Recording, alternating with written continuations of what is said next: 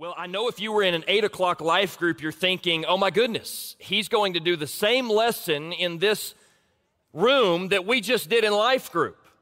Because we started a new series in James. It's going for the next eight weeks, and it is all on the book of James. And so this morning in life group at 8 o'clock, 9 15, and 11, our life groups are going through a series that was written by one of our beloved uh, he was our fourth and fifth grade pastor for quite a few years and now is spending time writing, and the Lord is using him. He wrote the curriculum we used last year on Stories of the Bible, and he wrote this eight week series on the book of James entitled Authentic Faith, a study of the book of James. This morning in Life Group, you would be in James chapter 1, verses 1 through 8. So I thought this morning we would start in James chapter 1, verses 1 through 8.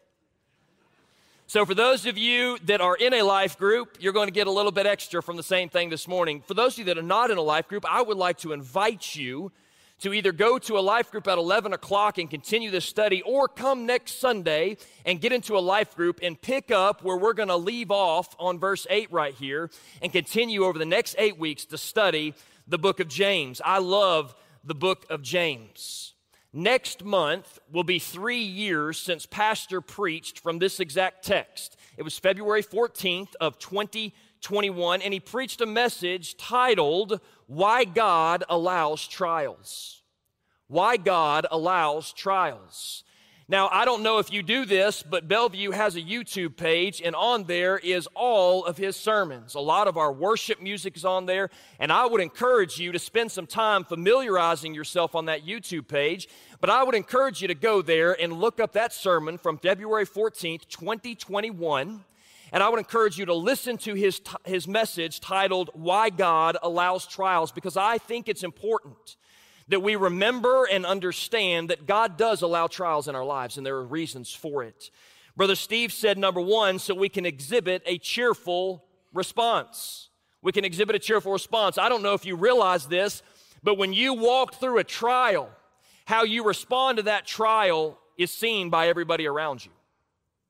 And we can positively impact people where they see our love for the Lord, or we can negatively impact them where they say, you know, they say they're a Christian, but they certainly don't act like it.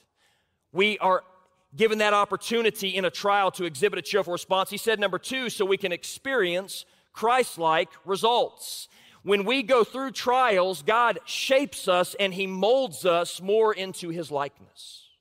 And so God uses those things in our lives. And thirdly, He said, so we can enjoy our cherished reward. We can enjoy our cherished reward. I would encourage you this week to go back and listen to that message. He preached the message on why God allows trials. This morning, I want us to talk about how to walk through trials.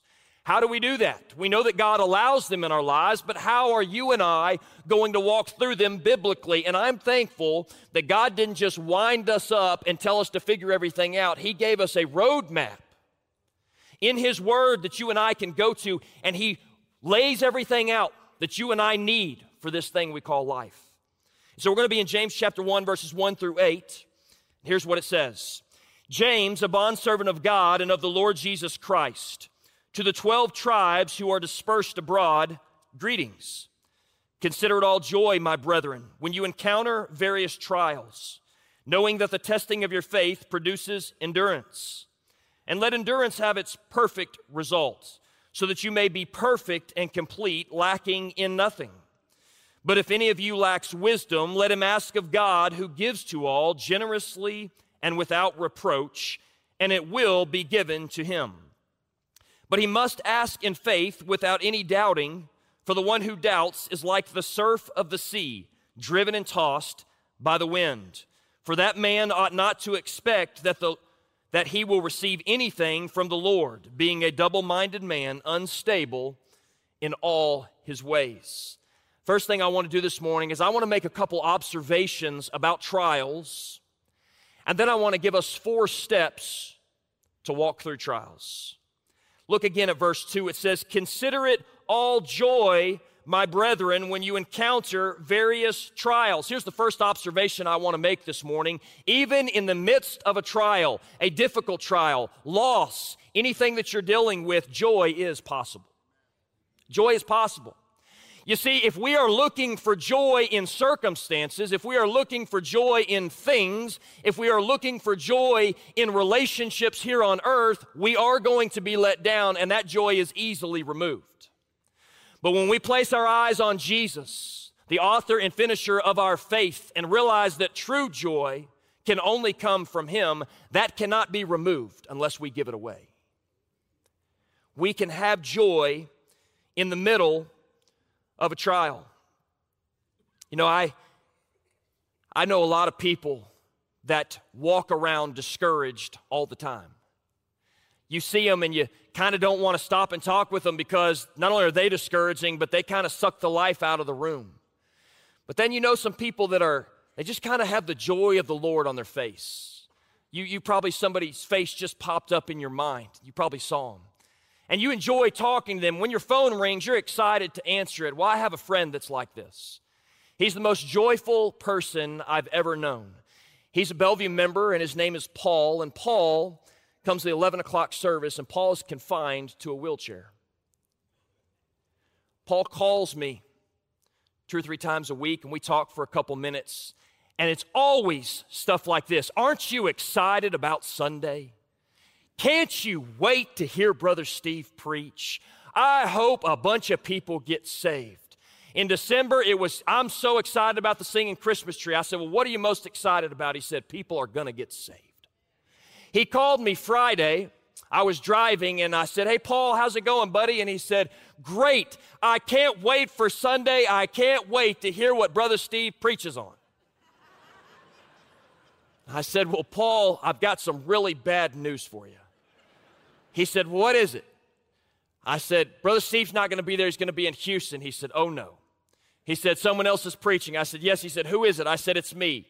And there was a pause. and he said, Well, we need to pray. People will get saved. So I don't know if that was good or bad or not. But he said, I am so excited because on Sunday, somebody's going to get saved. When is the last time you, any day of the week, Monday through Saturday, spent time praying in anticipation for Sunday of what God was going to do? You see, my friend Paul has the joy of the Lord all over him. Joy is possible even in the middle of trials. Look at verse 4.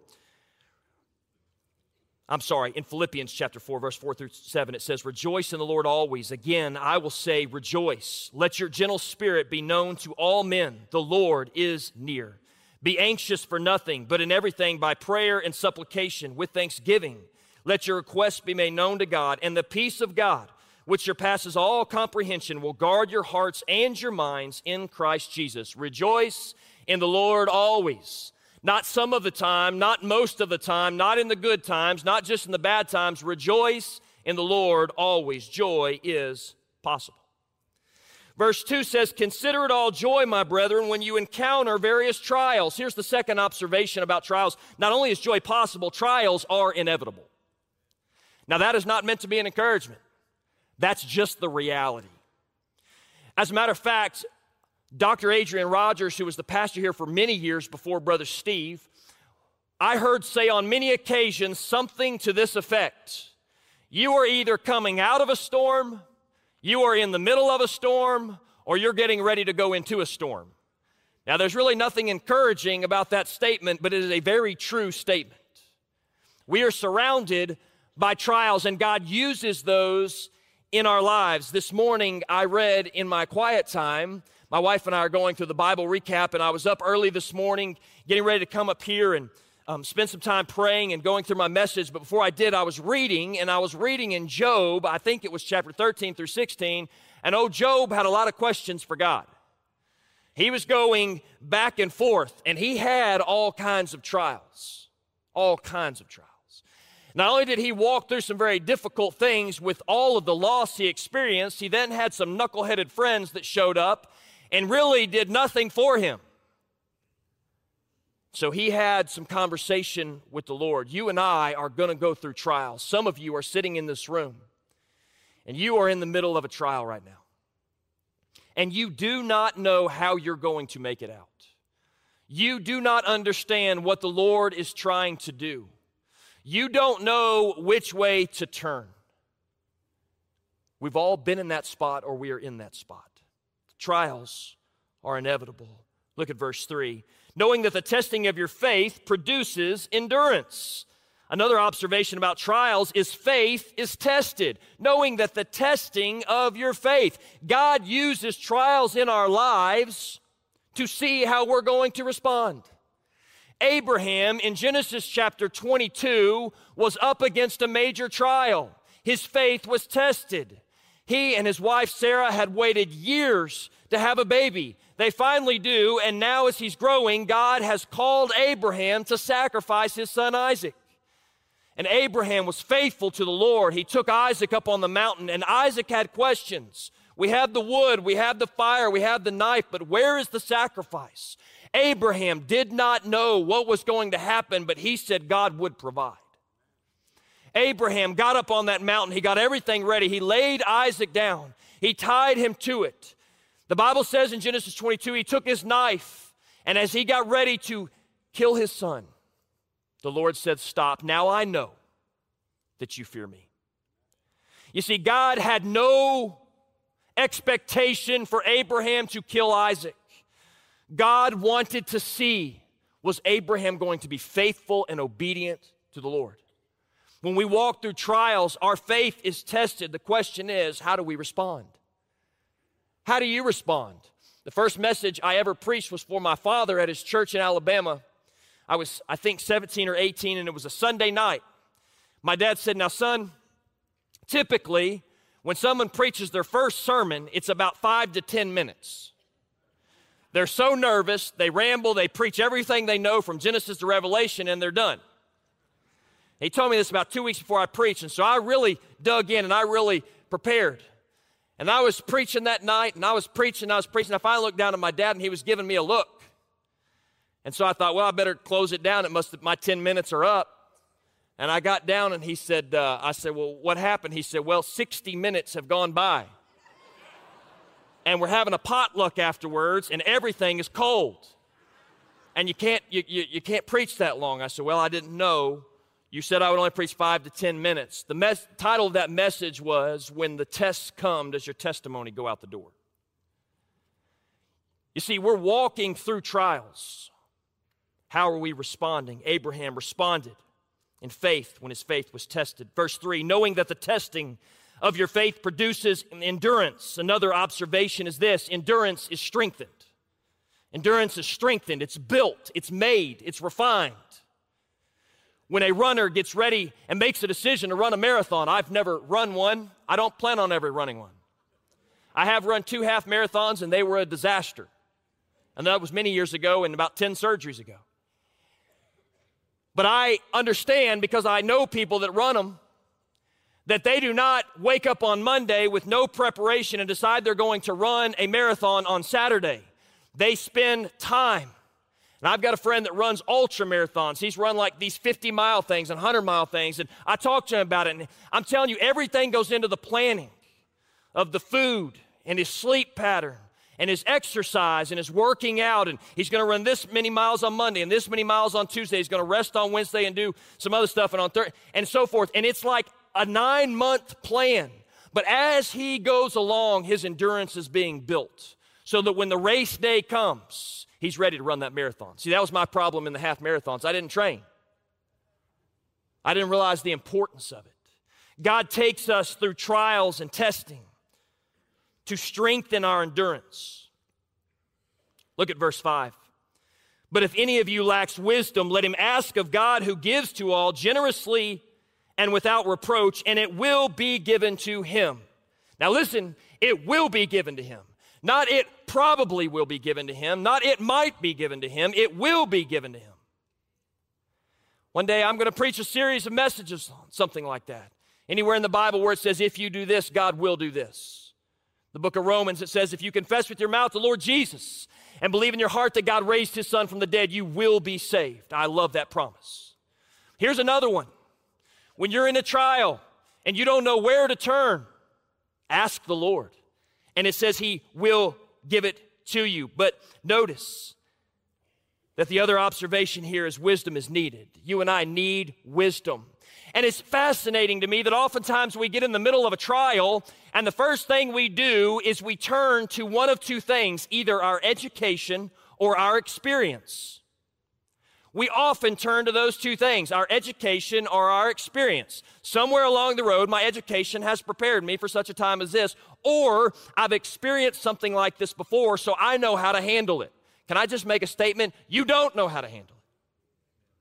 You have no idea how to handle it because you don't know the reason for the trial you're in. God does. He sees the big picture. He's got a plan. He's got a purpose. And you and I need wisdom. And by the way, we don't need the wisdom of man. Now, I am all for seeking wise counsel. I'm all for talking to people. I'm all for having mentors and asking questions. I'm all for that. But if we are seeking the wisdom of man and forsaking the wisdom of God, we have missed the boat. We have to, in a trial, press into the Lord. What does he say later in the book of James? If you draw near to me, I will draw near to you. He says, if you seek wisdom, he will give it to you generously. Look at verse 6 and 7. But he must ask in faith without any doubting. For the one who doubts is like the surf of the sea, driven and tossed by the wind. For that man ought not to expect that he will receive anything from the Lord, being a double minded man, unstable in all his ways. The last observation I want to make is this doubt has consequences. Doubt has consequences. He says right here, you are to ask the Lord for wisdom, but you need to do it in faith. And I'll be honest with you, sometimes I struggle a little bit with that because I know God can do something, but I don't know if He wants to, or I don't know if He will in this situation. And it causes me to doubt. And what happens is I take my eyes off of Jesus and I place it on the circumstance. And I'll pray in doubt sometimes. Doubt has consequences. If you don't believe it, I want you to think for a moment about Zechariah. Remember, he and his wife Elizabeth had prayed for a son, for a child. God finally gives them one, John the Baptist. Remember when the angel of the Lord came to him, said, You're going to have a child? He kind of laughed it off. He said, My wife is too old. The angel said, Because of your doubt, you will not speak. He came, he comes out, everybody's asking him, What happened? What happened? What happened? He can't speak. There were consequences for his doubt. I want to say this God can do whatever He wants, whenever He wants, with whoever He wants, for whatever reason He wants, because He's God. He is seated on the throne, and He is the one we are to look to. Jesus said before He ascended into heaven, All authority has been given to me. He has all power, and therefore He is the one we can go to. So, after these observations, I just kind of want you to tuck those in the back of your mind. And I want you to think about those things as we begin to talk about these four steps of how to walk through trials. Look at verse 1. James, a bondservant of God and of the Lord Jesus Christ, to the 12 tribes who are dispersed abroad, greetings. Now, I think it's interesting that in the New Testament there are four men named James. There are some people that aren't positive on which James wrote this book. Most theologians, almost all, will agree that James, the half brother of Jesus, wrote this book. I believe that. Our pastor, if you go back and listen to his sermon, believes that as well. I believe he wrote that. Now, you can eliminate two of the James that are talked about in the New Testament because those two guys passed away before this book was even written, so it had to be one of the two. But I, wa- I want you to pay attention to this. James does not start off the chapter by saying, James, the half brother of Jesus. What does he do? He doesn't draw attention to himself. He gives his name and he immediately points your attention to God and the Lord Jesus Christ. James, a bondservant. Why didn't he say the half brother of Jesus? Why didn't he say the brother of Jesus? Because James is not concerned about himself, James is concerned about Jesus Christ. I told some of the guys this morning I was really nervous today woke up this morning and I was nervous about preaching this morning. My stomach was in knots, and I was having a conversation with the Lord on the way up here, and then I was in my office, and then I was uh, walking somewhere else, and I was just talking to the Lord, and I was struggling. I was nervous. And finally, the Lord just said, He said, Listen, you're nervous for one reason it's because you're arrogant. That's what I wanted to hear first thing in the morning. He said, You're nervous because you think this is about you. You're not preaching about you. This is not about you. This is about me. And he will share his glory with no one. James points our attention. James, a bondservant of God and of the Lord Jesus Christ. Now, it's very interesting that he uses this language of bondservant. If you go back to Romans chapter 1, verse 1, Paul begins his letter in Romans, Paul, a bondservant of Jesus Christ. He says the same thing. Now, in the New Testament, that word there is the word doulos and it means slave or servant. I believe Paul was actually talking more about, there in Romans 1, what a slave or servant was back in Hebrew times, back in the Old Testament. You see, if somebody was a servant, after six years, they could be released from serving. They had served their time, but they had a decision to make. They could either leave and go away and be their own person, or they could choose to stay as a servant in that home for the rest of their lives. You say, why would anybody choose to do that? They chose it for a couple of reasons. One, they had been shown such grace and love by the person they were serving, that there was a mutual love and respect for one another, and they made the choice that they wanted to spend the rest of their life serving underneath this person. I think this is exactly what Paul and James are talking about.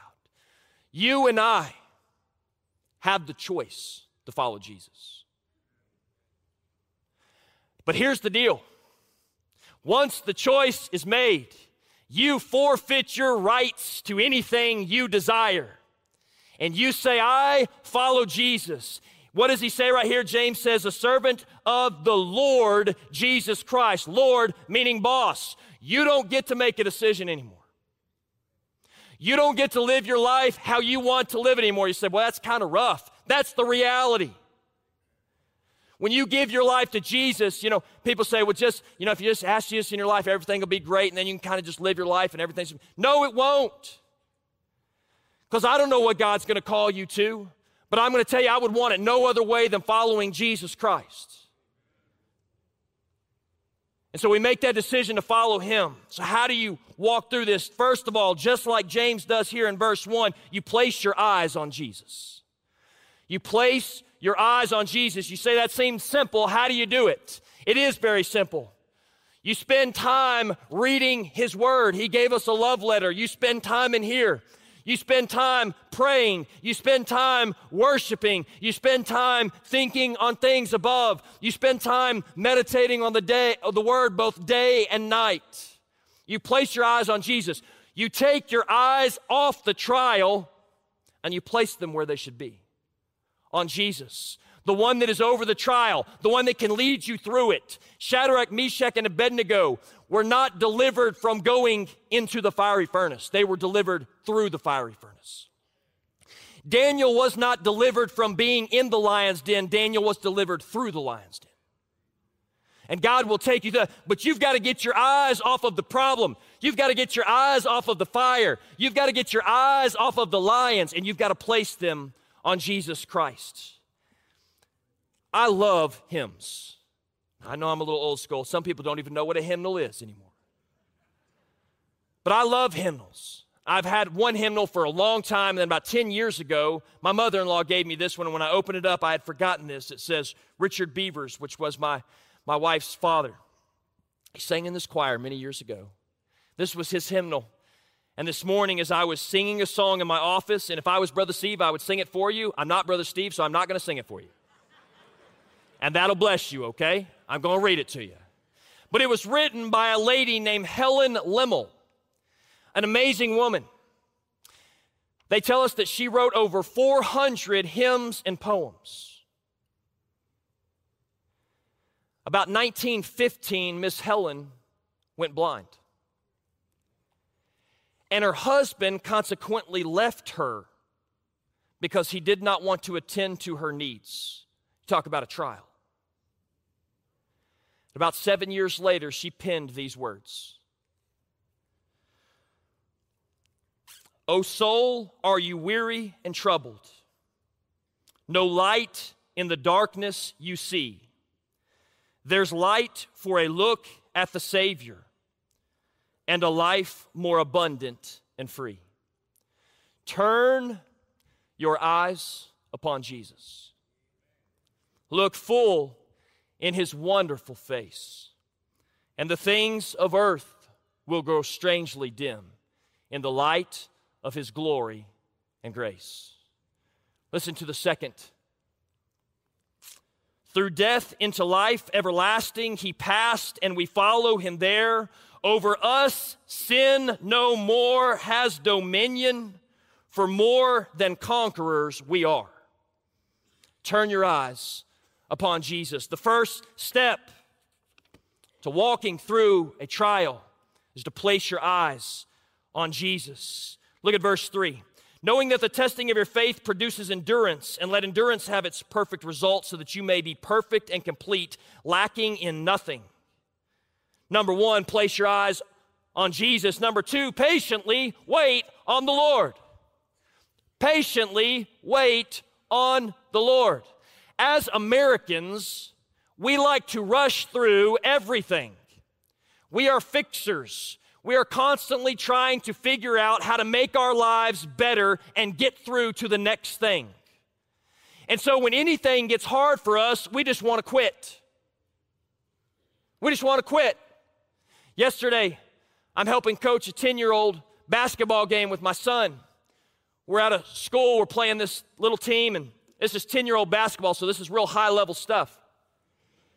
there was a boy on the other team that was just, just dominating the game. He had 13 of their 14 baskets, 26 of their 28 points.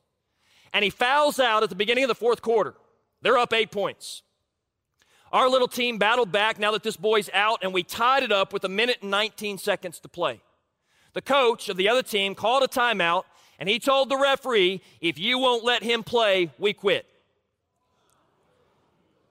I looked at one of the other coaches, I said, What is going on? And he starts talking to the referee, and they have a conversation. It kind of goes back and forth, back and forth. Parents are screaming and yelling, Let the boys play, let the boys play. And he thought that the referees had called a lopsided game and that they had fouled his, his, his, his best player out on purpose. He was going back and forth. And you know what it came down to at the very end? They literally shook our hands and walked out with a minute and 19 seconds left on the clock. And I told one of the other coaches, I said, You know, one of the saddest things that happened this morning is that that coach taught those 10 year old boys that when you don't get your way, you quit. When you don't get your way, you quit. That's what a lot of us want to do in the middle of a trial. You see, we look at that and we say, How terrible is that? But you and I do it all the time. We get in the middle of something and we want to walk away. Instead of patiently waiting on the Lord, you think about endurance, it takes time. It takes time to build that endurance up to run that marathon. He's going to take us through multiple trials and He's going to be refining us and shaping us to be more like Him. It's that sanctification process. But you got to have patience. How many of you know that the Lord's timetable and your timetable almost never go at the same time? I'm like, Lord, if you could have done it about two days earlier, it'd have been a whole lot better. And the Lord said, I got something you don't even understand about. If you'll just listen and be patient and wait on the Lord. Psalm 37, verse 7 says, Rest in the Lord and wait patiently for him. Do not fret because of him who prospers in his ways, because of the man who carries out wicked schemes. Rest in the Lord and wait patiently for him. He has a plan. Trust him. Trust him. Look again at verse 5. But if any of you lacks wisdom, let him ask of God who gives to all generously and without reproach, and it will be given to him. But he must ask in faith without doubting, for the one who doubts is like the surf of the sea, driven and tossed by the wind. Place your eyes on Jesus, patiently wait on the Lord. Number three, pray in faith for wisdom. Pray in faith for wisdom. He's already promised you. If you will ask him in faith, he will give you what you need. It's a promise. It's right here. It's written down. It's been here for over 2,000 years. Why would we go anywhere else? We must ask the Lord. We must pray in faith for wisdom. We must pray in faith for wisdom. Place your eyes on Jesus. Patiently wait on the Lord. Pray in faith for wisdom. And then here's the final one, number four proceed confidently in obedience. Proceed confidently in obedience. I'm not talking about arrogantly, I'm talking about confidently. There is a difference in physical arrogance and spiritual confidence. Arrogance says, I've got this. Spiritual confidence says, God's got this. And all you have to do when He gives you that wisdom is walk forward in obedience. I was thinking about this word wisdom, and I was thinking about wise people in my life. And I could probably name a bunch. My mom and dad are very wise, and I've seen it all throughout my life. My mother and father in law are people that I talk to and ask questions to. They're very wise. I was thinking about people at this church. John Jerkins prayed over the, me this morning. Wise man that I love to listen to. Was thinking about Brother David Coombs, our administrative pastor, just full of wisdom. I was thinking about all these people that God has placed in my life, that God uses them in my life to speak truth. But I was thinking, you know, probably the wisest person I know, and it's probably not even close, is my wife. A couple months ago, she was having a conversation with my two oldest children, and she had given them a job to do while I was at work and she was running some errands. And what they didn't know was my wife had made some plans that afternoon for our family to get together with another family. And so my wife had told my older two kids, I need these three things done. She didn't tell them why, she just said, I need these three things done. When she got home, one of those things on the list was done, and they did three other things. Now, anytime you come home and your kids have swept and mopped the kitchen, you should be thankful because those are few and far between. Anytime you come home and your kids have folded laundry out of the dryer, you just have to praise the Lord, okay? But they had done some things that they weren't asked to do, and they didn't do some things they were asked to do. And my wife sat them down and said, Why did you not get these two things done? And they said, Well, we thought it would be better if we got these things done and we would surprise you. And she said, But what you didn't understand is we have we are going to meet these people, these two things had to be done in order for us to leave on time. And now that they're not done, we can't go and meet this family. So we're going to have to miss out on that. My kids were bummed. What you mean we're not going to get to go? But we didn't know. If we would have known, we would have. And she said, What? Obeyed? She said, Listen, and, and listen, since she said this, these words have sunk deep into my soul.